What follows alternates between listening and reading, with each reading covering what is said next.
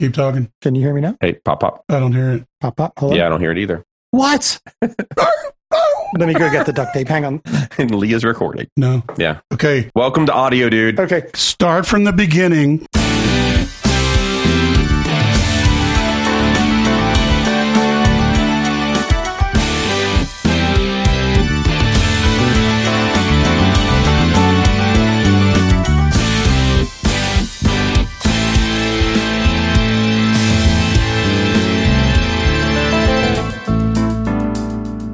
Hey, Prog fans. Welcome to another episode of the Ultimate Prog Podcast Project. My name is Tony, and as always, I am joined by. I'm Craig. And I'm Lee. We are three friends and prog aficionados here to talk about the history and the craft of progressive music while sprinkling in our always unvarnished opinions of the music and personalities that make this genre so great. As always, don't forget that you can find us on Twitter at UP3Show or contact us via email at up3show at gmail.com. If you just can't get enough of us, don't forget to hit the subscribe button on our homepage at up3show.podbean.com or wherever you get your podcasts. This makes sure that you never miss an episode and helps other prog fans find the show. Or Subscribe. Click subscribe. and UP5. So as we get into this month's episode, I'm looking at, as always, usually at Craig first here. So Craig, what have you been up to since last month? Uh, I'm in Brooklyn for Thanksgiving, visiting with the kids and uh, doing it during a pandemic. And uh, we drove out from Colorado to Brooklyn. And uh, maybe I'm rambling because I've been driving for the past three days, 10 hours straight. Ooh, where's the coffee, Nance? Nance, is there coffee? nice. It's uh, Tuesday. It must be Missouri. Have you gotten to spend any time with the kids? No, uh, not yet. We're going to have coffee with my daughter tomorrow out of doors because her roommates have been behaving irresponsibly. Uh oh. Oh, So what she did is she's like, you know, I don't feel good about this because daddy, you're so old and sickly that I don't want to kill you. She's got an Airbnb for the next month and she's quarantining for, for a couple Oh, weeks. nice. So we're, we're going to have a belated Thanksgiving. Yep. They're good kids. They're in their twenties and it's in spite of literally everything I uh, did to them. so what have you been up to, Lee? One of my favorite albums growing up as a kid was Something Anything by Todd Rundgren. It's early in his solo career after he left Nazz, and for about 75% of that album, he plays every instrument drums, vocals, bass, guitar, keys, all of it. And I just really looked up to that album for that reason.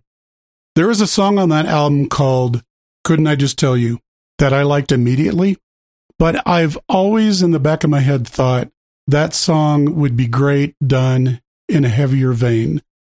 I guess I wouldn't really call it a metal version, but a harder rock version of that song. And I thought in the back of my head, well, if I ever get back into a band, I will push to do the version of that song I hear in my head.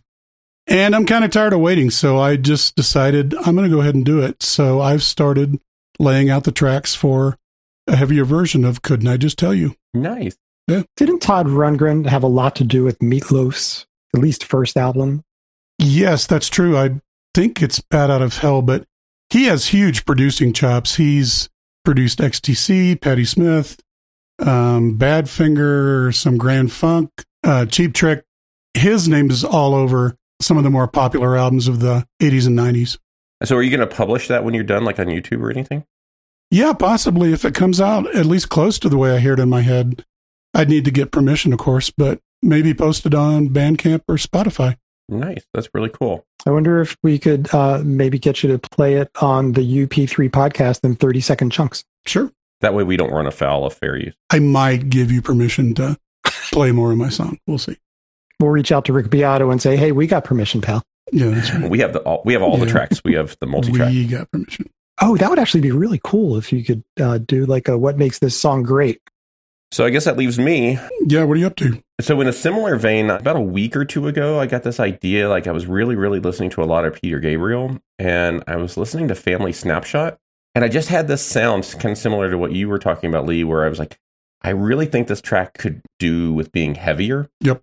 I went and I was finding some heavier, almost metal covers of that song that are instrumental Oh, wow. and started trying to lay down some vocals with it.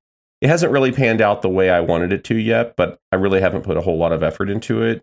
And other than that, I have come back to my solid state Mellotron project. Oh, good. Nice. I'll get a little geeky and techy for the audience here, so pardon me for a moment. But I was do, doing it on an Arduino platform, which is like a little microcontroller platform. Mhm. And I wasn't really able to get some of the frequency shifting and stuff the way I wanted it to do. I work in the FPGA industry, which is a very niche corner of the semiconductor industry. And some of the devices that my company makes has the ability to do some of that dynamic phase shifting and pitch shi shifting if you know how to control them properly. And so I'm working on migrating my design over to that. Cool. Still early nascent level of that project, but yeah, that's what I've been working on.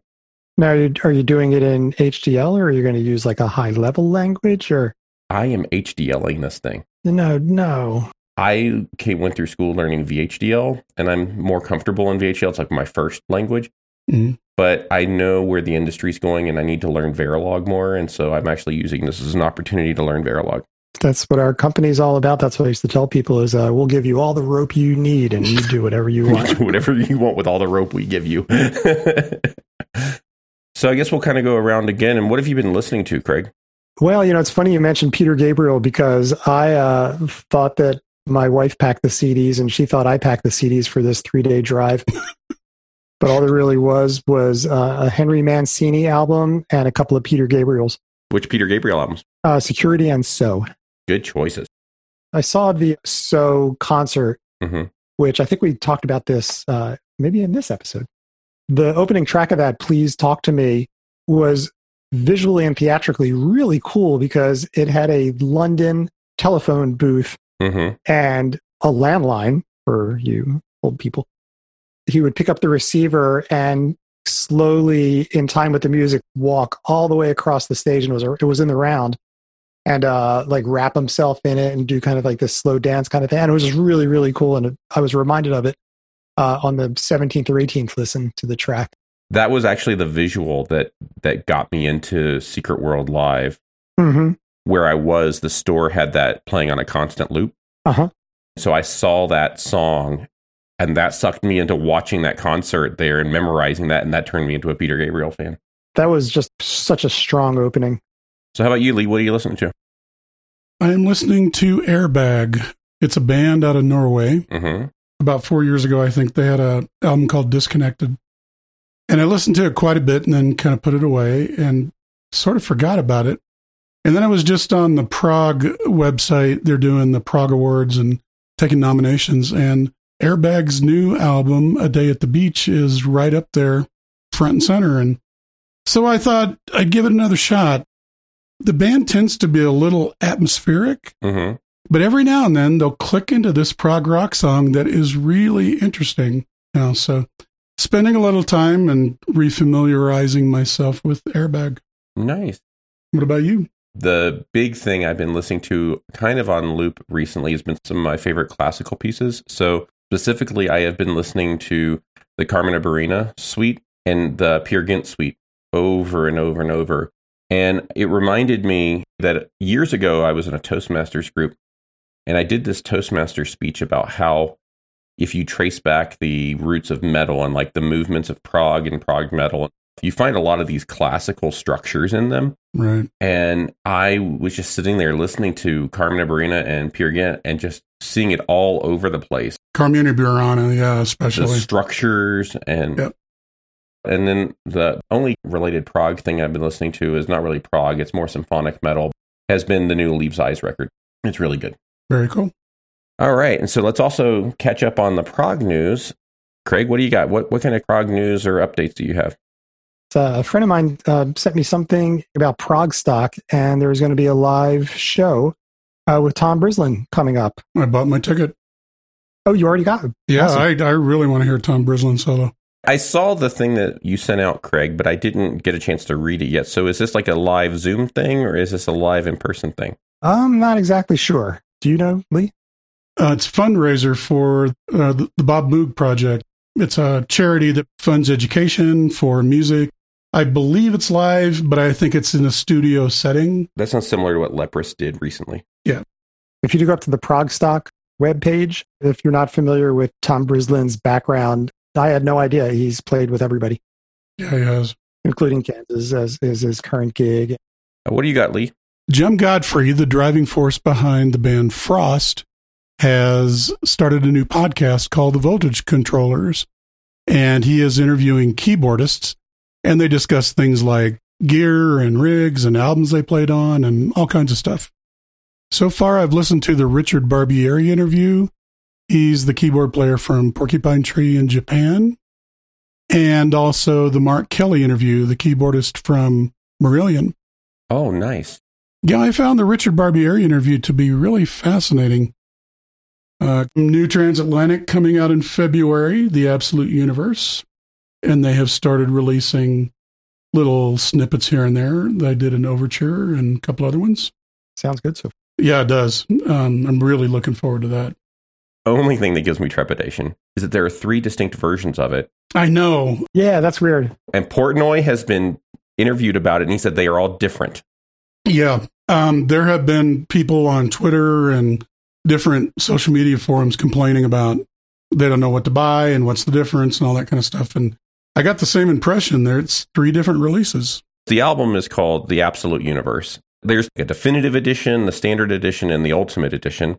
Immediately, my brain was like, I'm going to buy the ultimate edition. Yeah. And then I saw in an interview, Portnoy says, yeah, well, the definitive edition has the, some of the same tracks, but they're a different arrangement. And then the standard edition has a completely different set of tracks and a completely different arrangement. Yeah. It feels a little transatlantic ink. Mm-hmm. Yeah. Mm-hmm. Right. I totally understand where you're going with that. Yeah. Anything else, Lee? Vola, the band out of Sweden, has a new album coming out in 2021. They have a preview called The Head Mounted Sideways, and it's more metal than the last couple of albums have been. So I think that's interesting.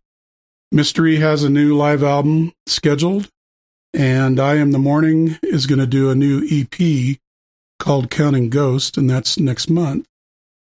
Uh, Gavin Harrison is doing a solo album called Chemical Reactions. And they're finally going to queue up the Steve Wilson, the Future Bites album in January. That's been delayed like, I don't know how long now. Yeah, I've been seeing that art for like a year and a half. Yeah. and then finally, Mark Kelly of Marillion has his solo album coming out next week called Marathon. the only one I want to add in there, I'm super excited. I just saw announced that there is a new Anneke van Giersbergen solo record called The Darkest Skies Are the Brightest uh, coming out in February. So once I figure out which version of the Transatlantic album to buy, I will be pre ordering both that and the Anneke van Giersbergen album. Very cool.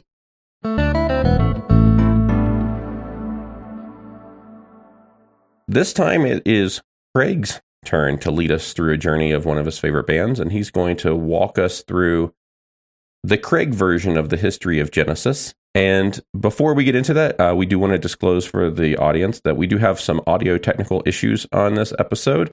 We've rectified those, and the people responsible have been executed and will no longer be able to participate. We're, we're down to UP2 is, is what we are now. Two and a half. We cut his knees out. We're going to talk about Genesis tonight, and I'm really excited to do it because Genesis wasn't the first prog band I loved, but uh, it's the first band that I just really, really uh, infatuated over. I bought the musical box from the bargain cutout bin back in the day. We've said so many times as we talk about music, you know, oh, this changed my life. Musical box changed my life, even though I don't listen to much of it anymore. What I hope to do in our chat tonight is not to rehash all the same stuff that everybody knows about Genesis, blah, blah, blah, five guys from a school. Peter Gabriel used to be in the band, then he quit, and then Phil Collins became the front man, and then they started to suck. It's a well worn tale.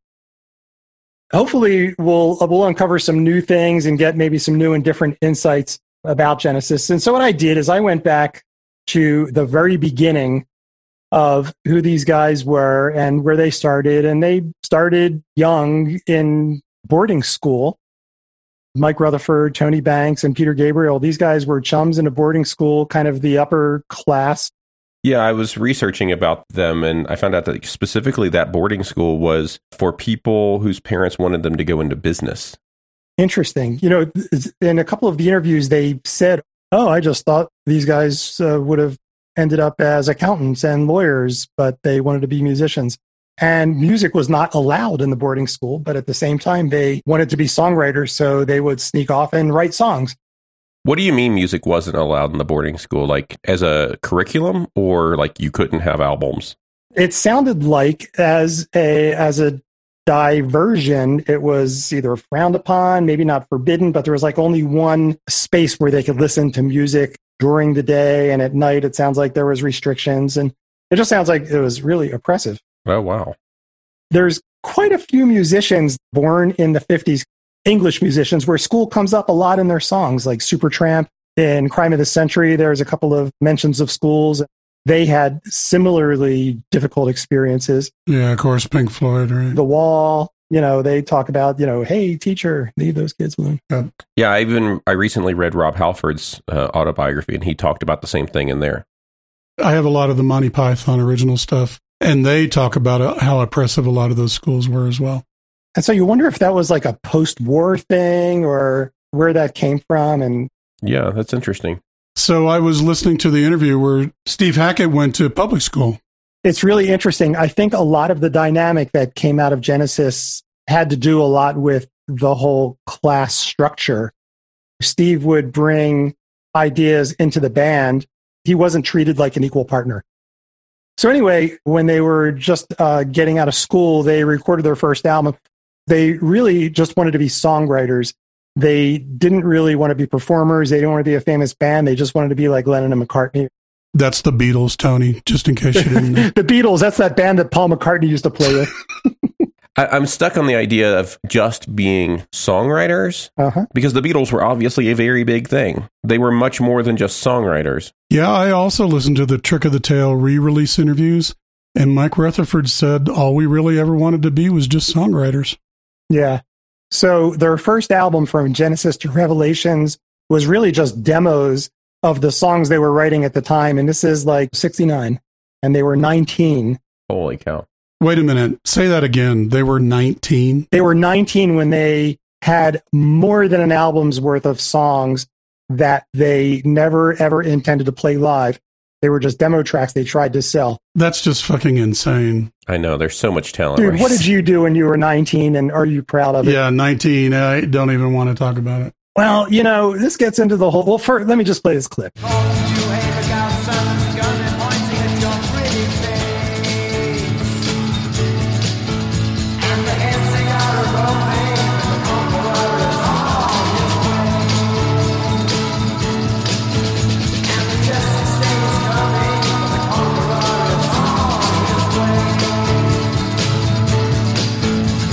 I hear that and I just, it reeks of 60s sensibilities. Herman's Hermits, that kind of thing. Yeah. yeah. And, you know, a lot of, lot of reverb and, you know, tambourine and, Right. You'd never guess it was it was Genesis. There's a few other tracks on the album that are a little more identifiable as Genesis. I like that one because it's just so bad.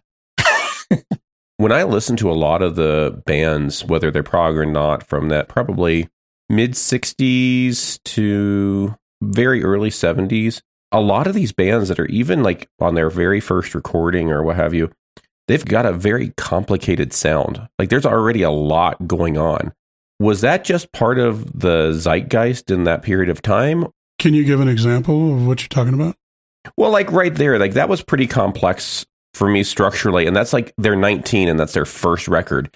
And the first King Crimson record is a good example of that for me. There's a, so much going on. Like a lot of the other bands that I listen to, especially as I was coming up as a teenager, like Nirvana. If you go listen to Nirvana's first album, there's not as much going on musically. Now, eventually they do get there, but not on their first recording.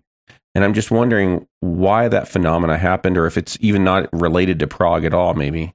I think it might sound complex because there's a lot of reverb going on. Fair. Okay. And in fact, they, it was acoustic guitar and maybe some piano and maybe some strings, obviously bass. You know, if we were to look at it on a spectrum analyzer, I think there's like a whole lot of noise in a narrow band of frequencies. Um, and that might be coming across as complex, but it's three chords, you know, verse, chorus. Uh. Not to poo poo your observations because all observations are valid. And they had a guy who was kind of managing them back then, who was just a couple years older than them from the school, dude named Jonathan King. he was trying to kind of be their producer. He was specifically trying to make them not be too complex because, you know, at that time, 19 year old Tony Banks really was wanting to push the envelope and play the organ and do crazy shit. Um, and he's like, no, we're doing pop songs. Mm. Every interview that you hear with Mike Rutherford and Tony, they're like, uh, yeah, we don't really like to talk about Genesis to Revelations. But, you know, here's the funny thing they actually sold one of the songs and they got airplay and it was panned mostly. But again, a bunch of 19 year olds just pretended to be songwriters, wrote songs and, and sold one of them. So what they started to do, since nobody really wanted to buy their songs, is they started to play them themselves and started to perform live and told that Jonathan King guy to take a hike because he was apparently a sex offender or something. This is a very interesting band already. Uh, Yeah, I know. And again, 20. How many sex offenders were you interacting with on a professional level when you were in your 20s? Well, I, I don't like to talk about that time in my life, but He doesn't like to brag.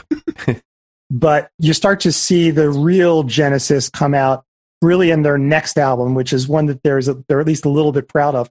They uh, started to perform a lot, told uh, Jonathan King to take a hike. And Tony whipped out his organ. Maybe that's why Jonathan was attracted to them. see, it's already like sex offender. He's whipping out his organ. I'm sorry, we're losing our E rating. No, we're gaining our E rating. Here is a song that they close their shows with it frequently.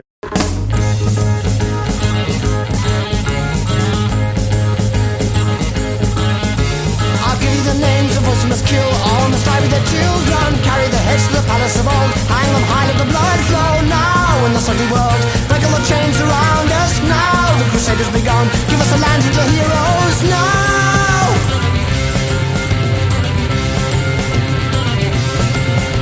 Stand up and fight, for you know we are right. We must strike.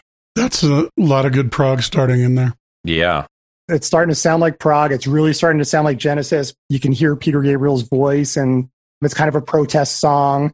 What's interesting is, you know, they start out, they just want to be songwriters. Uh, they start doing like pop songs that didn't really pan out very much. So they start turning into Genesis, and Tony's really trying to drive them to push the limits and, you know, really be prog. But when you listen to all the interviews, Mike Rutherford actually was probably the one, but Tony as well. They look at their collection in this classic Genesis period and they say, yeah, but it's really busy and, you know, it, where does it go? And they're not really tight songs. And to me, I interpret that as they're trying to figure out how to write pop songs and they take this journey through prog to get there. Oh, wow. That's weird. It really is weird, but you know, Steve Hackett leaves and Peter Gabriel leaves, and then they're free to do that. So they've taken this prog journey and pushed it as far as they want, and now they just wanted to tighten it up, and they did. And that's what latter day Genesis is. It's a bunch of pop songs, and it took them to be prog heroes to figure out how to not be prog heroes. Oh, my God. They look back on that period, and they're they're not proud of their work in a lot of regards, and it just blows my mind. Wow, that's amazing. We had this conversation one time where I think Craig, it was you describing it as like these balloons that were pulling it against each other. Mhm. I think you have like a Steve Hackett balloon that was pulling in one direction and a Peter Gabriel balloon that was pulling in another, and then Tony Banks pulling in another. And in the center of that Venn diagram, we got like 70s prog era Genesis, which all of us really care about. And then as soon as those other two balloons, like it goes shooting in a different direction. That's a really interesting observation. I've never really thought of their career like that. It's kind of bookended. Like the shit that we ended up with is where they were trying to get to all along. And they were very happy with that direction. And part of that is, I mentioned earlier that they didn't come up with a lot of music because of the school that they were at. Right. It's kind of like the monkeys in a typewriter thing. Eventually, you get Shakespeare. There are three monkeys that were just like trying to be songwriters, and Supper's Ready came out, and Watcher of the Skies came out, and Selling England by the Pound came out. And they learn from those mistakes how to write pop songs. That's the thing is like these master strokes they consider mistakes. So after the second album, Trespasses, where the knife came from, they lost their guitar player and they lost their drummer. And that's when Phil Collins and Steve Hackett joined the band. Their songwriting took a big change because one of the things that Phil Collins really wanted to bring in, you know, he is just an ace drummer. And unlike Steve Hackett, who, you know, was never quite an equal, he was just sort of like the lowercase g guitar player. Phil Collins, he was a child actor. And even though he didn't go to the boarding school, he was a little bit more kind of upper class and was able to kind of hold his own. So he brought like a lot of musicianship. I want to play two clips for you and compare what Phil Collins was listening to because he goes, you know, every week I'd go out and see Yes, and then we'd go and try and write songs. So here's what was going on at the time when Phil Collins joined Genesis.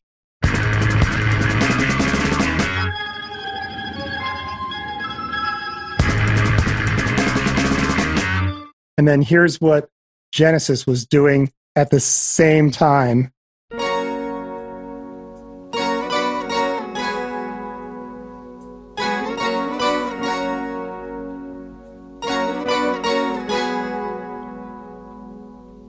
Comparing super intense, high musicianship, prog with a capital P, yes, Mm-hmm. to Genesis that was three of the five of them would be playing 12 string guitars on stage, just that kind of stuff. And, you know, Phil wanted a little bit more uh, musicianship. You know, when Phil joined the band, it was still the Nursery Cryme album had already been kind of written and Foxtrot, which was really a big change for them. That's when, you know, he could really have an impact on the songwriting in the band when you look at some of the songs that came out of Foxtrot, there is a huge amount of musicianship in there. And I just want to play an example of that.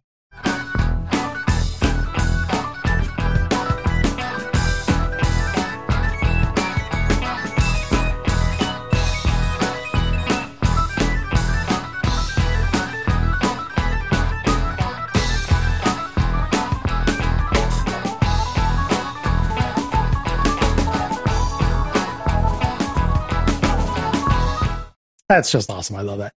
It is, and I love Supper's Ready, but are you making a comparison to the Yes clip that we had versus where like saying the Supper's Ready is getting closer to what what they were listening to with Yes? Because it still feels a bit more mellow to me. I agree, but that is kind of the comparison I'm making where they're starting to introduce weird time signatures. Mm, You know, if you listen to more of that track, I mean, it's a 20 minute song, so we can't play the whole thing. But there's, you know, screaming guitar solos in it. There's, it, it goes up and down. There's a lot of changes in dynamics, tons of drums. You know, Phil Collins is really strutting his stuff. Uh, Steve Hackett gets to do some screamy guitar solos. Really just is a gorgeous song that they all still like. Um, and yeah, I think what I'm getting at is yes, and King Crimson really did push them to stretch their writing, and and they acknowledge that. And I never really thought about it at the time. You know, I always did think, you know, oh yes, Kansas, King Crimson, Genesis, but I never thought of them as being in competition with each other. Uh, but they absolutely did. You know, that's interesting that you say that because we even talked about this in the What is prog episode of like having this intellectual brain trust that's going on in the community and it's pushing them to extend their boundaries. One of the things that happens that makes Genesis very unique, and it saddens me that I never got to see them do this, right around the time when Phil and Steve joined the band, Peter Gabriel started wearing costumes and specifically very elaborate masks on stage. The question I wanted to pose to you, Tony, is if you have a band that is doing prog music, but you also have a member of the band who writes a lot of the lyrics, and he's accentuating the live performance piece with costumes and acting things out. Does that make them an art rock band, or is it just a thing that they do? That's an amazing question. I don't know if I have a good answer for it. Um, I don't know. I, I, I still have don't think I've landed on a complete answer here because Mhm.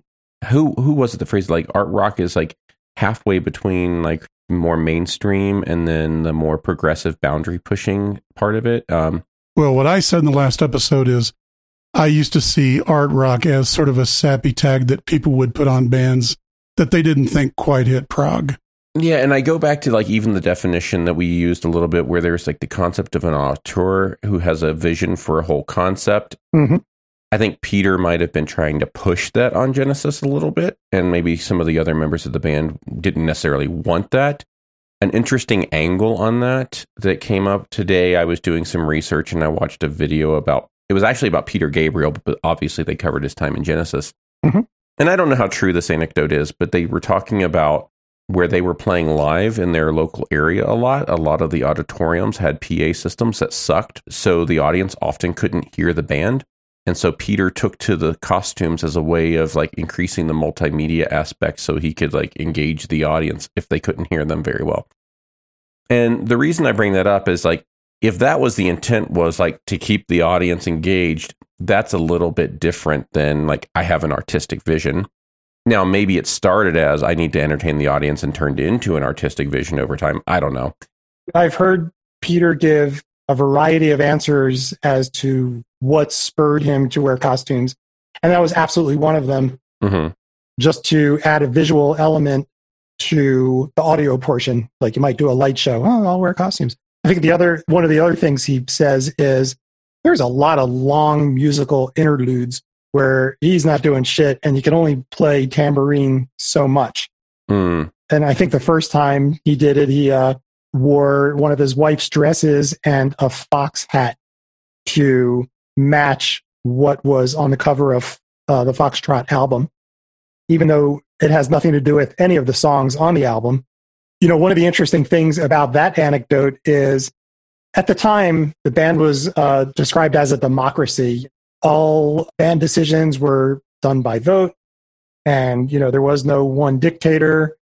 Peter had this idea to start wearing costumes, and his thought was, well, shit, if I put it to a vote, um, I'll lose, you know, because Tony won't want to do it.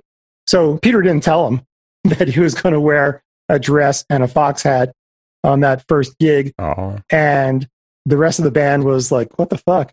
But what happened was Melody Maker took a picture of it and it was on the cover and they started getting noticed. It was just like the right thing at the right time and it really kind of pushed them over the top and it really uh, got people interested in them. Hmm. Now, the downside of that, the perception in the world was it was Peter's band because he was wearing costumes and he was the singer and he was the front man. But really, Tony was kind of the chief songwriter. And there was some friction there. And that's, you know, well documented apparently. Right. Yeah. That element of conflict just continued. So that kind of exacerbated a little bit.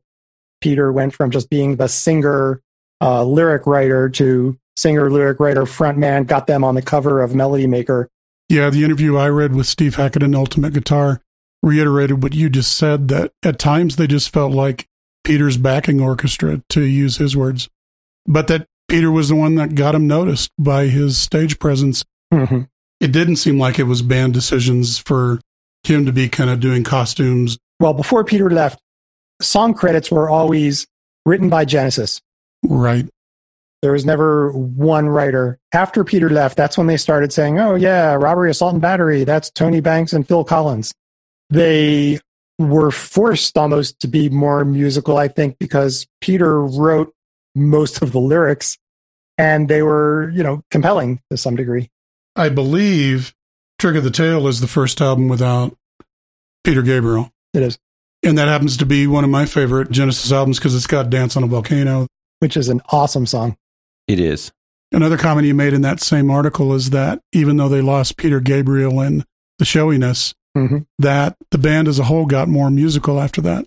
Do we know about the songwriting process with Peter around? Like, was it songs, uh, music first, then lyrics, or lyrics first and then music? I imagine with Tony Banks in the band, it's going to be music first. I think it was usually music first. One of the comments that um, Mike Rutherford had about Peter's lyric writing was that it was really wordy and didn't necessarily fit the music. Again, an example of them trying to figure out how to write tight songs. So I have a clip of an example that he gave of too many words for a given bit of music.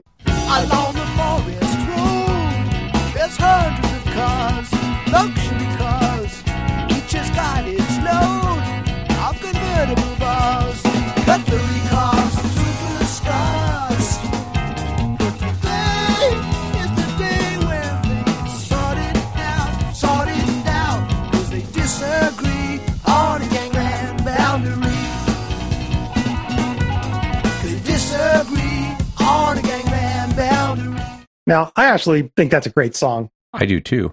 If you listen to the whole thing, it's like a little novella. It's got a cast of characters, it's got a plot, it's got a message.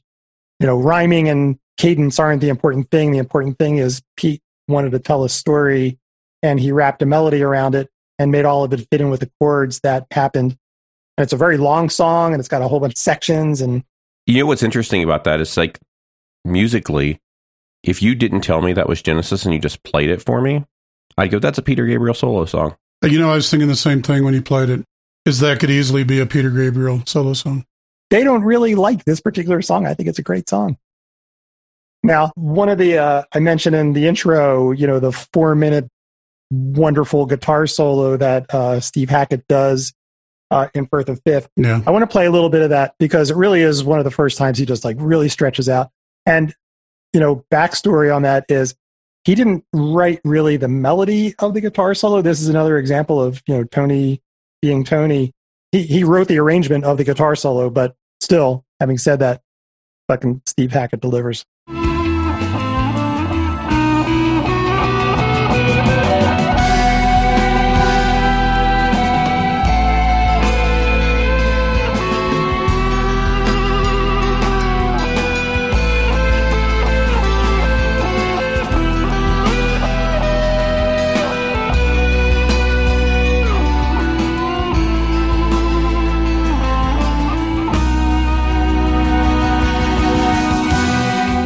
That's amazing. I wore that album out. The solo piano part in Firth of Fifth is just amazing to me. Yeah, the beginning part. That's that's one of my favorite tracks that Tony Banks does. Yeah, and this is the guitar part, and uh, it's it's it's a great great song. I've seen them do it live many times. We've seen Steve Hackett do it live. Yep. Battle of Epping Forest, which we listened to previously.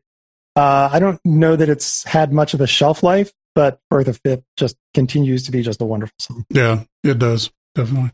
So, you know, after this, you know, Peter Gabriel is getting antsy. The band is nonstop, him and Tony, you know, going back and forth. There was always a lot of tension in the band, apparently, even though they were best of friends. And Peter Gabriel, super, super creative guy. You know, he's got on his mind, he wants to do one thing. And this is when Lamb Lies Down on Broadway came out. You know, that period of time is well documented. Hmm and you know he's got like one foot in the band and one foot out of the band. He's like looking at doing you know movie soundtracks and solo projects and things like this. And lamb lies down they've got this commitment for a tour. But he's about ready to leave the band and, and ultimately does. One of the uh, things that happens as a result of that we know that phil becomes the singer. And you know trick of the tail and wind and wuthering comes out and that's uh, like i mentioned in the intro that's the and then there were four time for the band. Now is where I think the Steve Hackett story gets interesting because, you know, now there's just four guys and he's trying to get more of his material into the albums and not always successful. One of the songs that he got into Wind and Wuthering that I think is just a beautiful, beautiful song.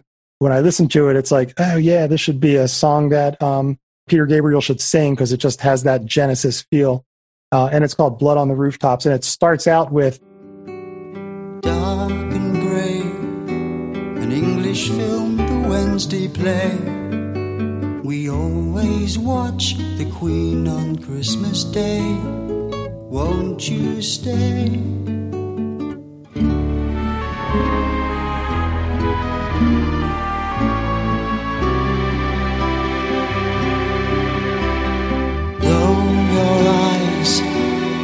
Shipwrecked sailors, you're. Isn't that gorgeous?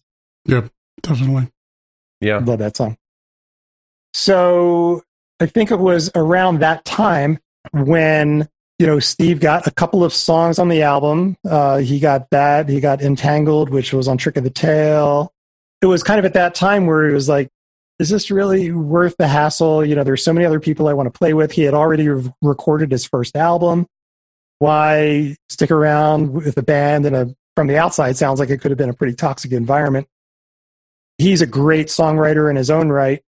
When he puts an album together and tours, um, he just surrounds himself with the best of the best. He got a couple of songs on Trick of the Tail and Wind and Wuthering. He's like, yeah, I think I'm out of here. And he did leave the band. And I think he wanted to just get to the point where he felt like he was an equal as far as songwriting capabilities. He did get kudos from the band on Blood on the Rooftops. And apparently that was like a first. And that's where he kind of hit the road. In the Steve Hackett interviews, he really felt like one of his biggest influences on leaving was his solo album because he had done the solo album. He'd had a little bit of success with it. It was getting a little airplay, Mm-hmm. but he was getting a lot of pressure to do another solo album. He he said it was kind of like a rock and hard place. Do I keep staying here and fighting to get my music played in the band, or do I go solo and just rise and fall on my own? And he said it was a pretty easy decision. Well, I mean, his first album, it's a great album. It is a great album. Yeah. It got really good reviews. That's Voyage of the Acolyte. Voyage of the Acolyte, yeah. And when you listen to Steve Hackett talk about the early albums versus you listen to the rest of Tony and Mike and Phil to some extent, the three of them are hypercritical and, you know, there weren't really tight songs, like I say. Steve Hackett loves them, has nothing bad to say about them. And at one point, he's like, you know what? I'm in the best band in the world right now. and still playing them. And uh, yeah, and he still plays the music and he obviously loves it. He was one of us. Yeah. He was definitely one of us. So, one of the interesting things about Genesis that always struck me the first time I saw them live, I think it was the Trick of the Tail tour. What shocked and surprised me was every song was played note for note. Nobody would take a solo, especially like Steve Hackett. It was like he's a guitar player, and I'm a you know a 15 year old kid. It's like, ah, man, I want to see him wail. I want to see him play something cool. But everything was note for note, even the solo and Firth of Fifth That is very weird. you know, when they talk about their songwriting process, a lot of it is they get together and jam and they just keep the good bits. So they know how to jam, they know how to solo, they know how to improvise, but they just never wanted to do that in person. I wonder if that's part of the whole tight ass boarding school English buttoned up mentality kind of thing. I don't know. I have a different angle on it. I very much consider pop to be a product, right? It's very clearly a product. And if that's where they were driving to, if we're architecting a product, I want that product produced the same way every time. I think if you think about that post war England, right? It was like all about manufacturing and like that's where heavy metal came from, right? It's mm-hmm. all about like produce the same thing every time, predictability. And I wonder if there's that kind of sensibility built into that of like, we are producing a product. Maybe.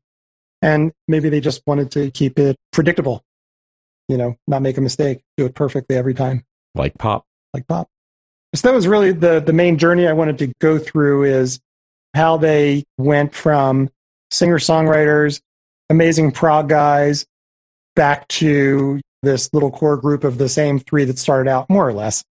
Peter was replaced by Phil, writing a whole bunch of pop songs, and we'll say the post Steve Hackett career was certainly aside from much more lucrative and produced more hits, much longer. Their years of classic Genesis it was 1970 to 77. In the space of seven years, they did seven albums, each one better than the last. Peter, as we know, went on to have an amazing career. Steve Hackett, obviously, amazing career. We uh, saw him a couple of years back. We saw him on the boat. Yeah, three times now. Yeah, we've seen him at least twice, maybe three times. You could tell he just loves the music so much, Yeah, which is really cool because it feels like he's more like one of us than one of them, you know? even when we saw him play on cruise, they just stand and play. It isn't like there's a lot of flashy showmanship. He gets the guys to back him up that that can pull the music off. Yeah, but he he definitely does solo though. He does solo, yeah. They do a version of Supper's Ready, and at the end, he basically does a f- like a four or five minute guitar solo, just wails and wails, and the other musicians leave the stage, and it's just him, the spotlight, the drummer, and the keyboard player. He lets it go, and then just ends with a very, very, very soft little thing. And there's a and then he stops and freaking standing ovation. It's just wonderful to see him embrace the music that way and to see the audiences respond. He's just such an unassuming guy, and audience folks love that. So even though it wasn't prog, they sort of went in three different directions. hmm It's Mike, Phil, and Tony going off kind of in their fever dream. Doing the pop star thing. And then Peter gets to go off and do his solo thing, which like Tony says, you know, the auteur, the vision. Yeah. And then there's Steve taking the old prog stuff and he's taking it on the road and still playing. And his solo stuff has a lot of resemblance to that. Yeah. The thing that I wonder is when Peter left, I was trying to get a feeling from the rest of the band if that made them happy or sad. I know that they wondered what they were going to do, but as far as just the actual dynamic of a key band member leaving, were they sad about that, or was it really like, oh, thank God? Or was it the third option, which was like the British post war stiff upper lip kind of thing of like, well, he's gone. We got to figure out how to make this work now. Carry on, lads. Yeah, and you know, you're probably right. Yeah. Did you get a direction out of it when you read the interviews? Not really, no. Tony's kind of hard to read, to be honest. Yeah. Very uh, matter of fact. Here's what's going on. Even though he, he could be talking about, you know, writing one of the best songs ever written. Oh yeah, well, we decided to have this bit and that bit, and then I decided to add some drums, and you know, not a lot of emotion in what he's talking about. Now that's very English. Yeah, I think it's just probably pretty English. You know, one of the interesting things about Peter Gabriel, Steve left the band, and he's obviously doing prog stuff. He surrounds himself with prog musicians. His songs are very proggy, and he's proud of it. hmm Is Peter Gabriel prog? And I'm going to go first, and I'm going to say yes. And I know we've talked about it in the past and had had the discussion. And and you're wrong, and I'm right. I think he is prog, but the reality is, I think he's prog because I know his history and what he's done and is capable of. I totally look at him through prog colored glasses. I've actually come around to your view. When I was first exposed to Peter Gabriel, it was in the mid 90s. It was when Secret World Live came out, and I was just blown away by that movie and seeing this really over the top stage performance. And I was immediately a Peter Gabriel fan. Mm-hmm. And I didn't care if it was pop or whatever else it was classified as. I was just a fan of his and instantly went and got all of his solo stuff. And at some point, and I don't know when this was, I learned that he was previously in Genesis. And I actually, at the time, didn't even know the word prog. That wasn't part of my journey yet. And I didn't care. I like this Peter Gabriel stuff, and whatever it is, it is, and I like it. But I never really went and explored Genesis because the Genesis my dad listened to was awful, and I wanted to have nothing to do with that. It was actually thanks to Wait, wait, wait, wait, wait, whoa, whoa. Back the truck up, Tony. Your dad listened to Genesis? oh yeah, but it was like we can't dance and shit like that. In too deep, all that. Yeah, it, when I was like, I have n- no desire to be anywhere near any of that. and then it's actually thanks to you guys that pushed me in the direction to go really legitimately explore classic era Genesis. And now I'm a huge fan of classic era Genesis. So maybe it's through that lens, Craig, that now I see Peter Gabriel as part of that continuum. And I also agree with you because when we were texting the other day about this, and I was asking, like, what do you think the proggiest thing Peter Gabriel is? I texted some things and then I second guessed myself and I came up with other ideas. And I actually identify even his solo work. There's so much of it that I can identify as prog now. Not all of it, definitely not all of it. Mm-hmm. Maybe it's like prog light or intro to prog. And maybe that's a way to bring people into the fold of Peter Gabriel as intro to prog. Uh huh. Yeah, I think I do consider Peter Gabriel's work across the board prog. I also do think that the Venn diagram overlaps heavily with art rock as it pertains to what Lee was mentioning, and I've mentioned before Peter being an auteur. Yeah. You guys got me convinced on the art rock category. Mm-hmm. And so I think art rock is another extension of prog. So yeah, Mm-hmm. I think Peter Gabriel is prog in the art rock sense. Yeah, fair. That seems fair. Anyway, this was our exploration of hopefully some more interesting aspects of classic Genesis of the 70s. You know, seven years, seven albums, guys from the ages of 20 to 27 during that period of time just really outdoing themselves and helping define a genre, literally. And, and again, little shout out to Steve Hackett, who endured some rough times to help create that genre. And we spent some time at least near him on the cruise. And I always heard good stories about when he would run into people. That he was just like the nicest guy in the world. So, what I'd like to end with is a little clip from the end of Supper's Ready, where he just gets a standing ovation because it's just him playing for four minutes.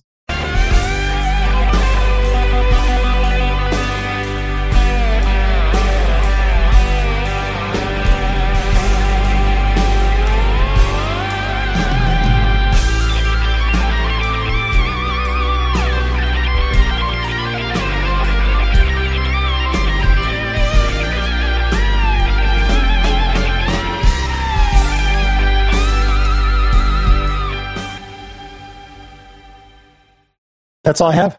Cool. Thanks very much, Craig. Guys, this this was fun. You know, I knew you liked Genesis a whole lot, and I love seeing your fandom come out in that way. I I just, it's really, really cool. And you have a unique perspective that I really appreciate. Yeah, I, I like I said, I really appreciate you guys uh, indulging me, and I definitely feel like the uh, uh, the old the old guy who you know can't get out of the '70s, but you know uh, neither can Steve Hackett. So uh, I'm in good company. It was nice to hear the breakdown of the core years, but also kind of what they were all focused on and where they were headed. That's something I'd never known before. And I, I've really appreciated for me as the new guy to prog in general and coming from prog metal, why do I care about that period in time? And what carries forward to now? Yeah, yeah, appreciate it.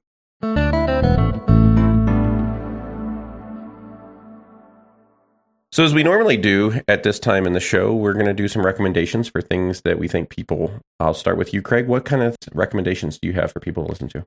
in doing the Genesis episode, you know, this is kind of a prog, not prog thing. If you haven't ever listened to Supertramp, they were called prog, but I'm not sure they were prog. But some of their earlier albums, pre Breakfast in America, Crime of the Century, even in the Quietest Moments, which was recorded in Colorado, actually, those two albums are, are really brilliant. Very non traditional song structures, a lot of great piano, a lot of great sax, a lot of just great songwriting. And then they kind of went commercial. But anyway, yeah, early uh, Supertramp, definitely check them out. All right, what you got, Lee? A little bit of a different recommendation from me. Check your local streaming services and find the new Zappa documentary coming out from Alex Winter on November 27th. It's supposed to be a little bit different than anything else that's been done about Zappa so far. And I know I am totally looking forward to it. Was Alex Bill or Ted? Alex was Bill. Bill from Bill and Ted's Excellent Adventure. And so this is the movie that's actually just called Zappa. It's just called Zappa. Yep. Awesome. The recommendation I have is going to stem from my fandom of Peter Gabriel and my stance of him as an auteur. In the millennium, going from 99 into 2000, he was commissioned and he worked with something in London called the Millennium Dome Show. It was this big multimedia Cirque du Soleil kind of thing. And he wrote the score for it. And it's an album called Ovo. It's an amazing piece of art. And if you can get your hands on it, usually in a secondhand shop these days, but take in that album as a piece of musical content with vocals and the lyrics and the art in the liner notes. It is a whole package. And if you can ever get a copy of the DVD, that's an even better experience. But I think that what that really drives home is Peter's vision as an artist for these whole things. Cool. I have heard of that, but I actually don't know anything about it. All right. So as we exit, guys, don't forget you can find us on Twitter at UP3Show, or you can contact us via email at UP3Show at gmail.com. If you're an indie band or just a fan of the show and you want to send us some recommendations for things, or you'd like to get your music out here on the show, just feel free to contact us in any of those ways. If you want to show some non financial support, it's easy.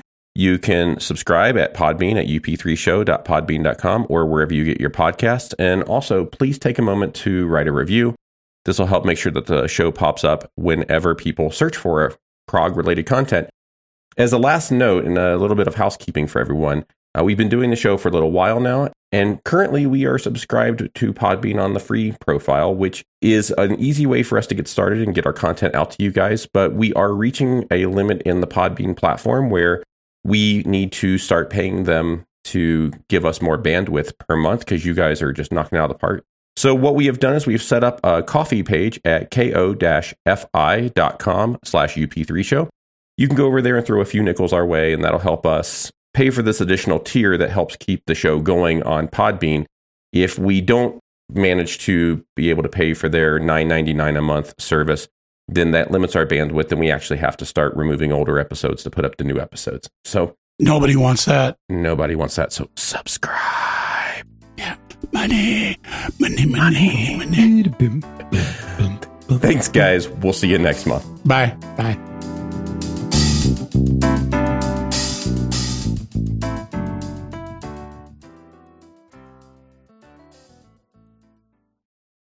Hey, folks. Tony here. If you made it this far, congratulations. You're getting every ounce you can out of this podcast episode. As a reminder, we're a podcast about commentary and opinion on prog music. We use samples of music to make our point and to teach others. We are in no way claiming the copyright of any music found in our samples and strongly recommend that you support these artists by buying their material or seeing them live. If you're an artist and you'd like for us to change how we've used your content on the show, please contact us directly so that we can work together. Thanks, guys.